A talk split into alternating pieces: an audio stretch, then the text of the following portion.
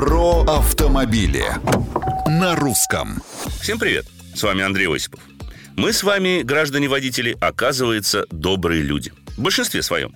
Об этом весьма красноречиво свидетельствуют результаты недавнего опроса более чем трех тысяч автомобилистов России. 82% нас, находящихся за рулем, хотя бы раз оказывали помощь тем, кто попадал в затруднительную ситуацию.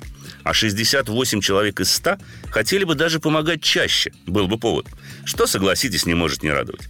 Причем, и это также приятно, мы действуем из чистого альтруизма, не рассчитываем ни на какое материальное вознаграждение. Практически все опрошенные заявили, что им достаточно простого человеческого «спасибо», ничего более. Из этой статистики мне хочется сделать оптимистичный вывод.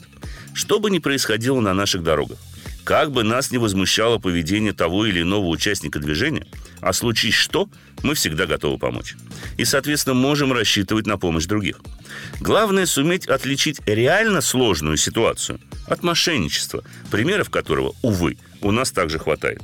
А случалось ли вам, уважаемые слушатели, помогать или получать помощь на дороге? Делитесь своими историями на страничках Русского радио в социальных сетях. С вами был Осипов про автомобили на русском.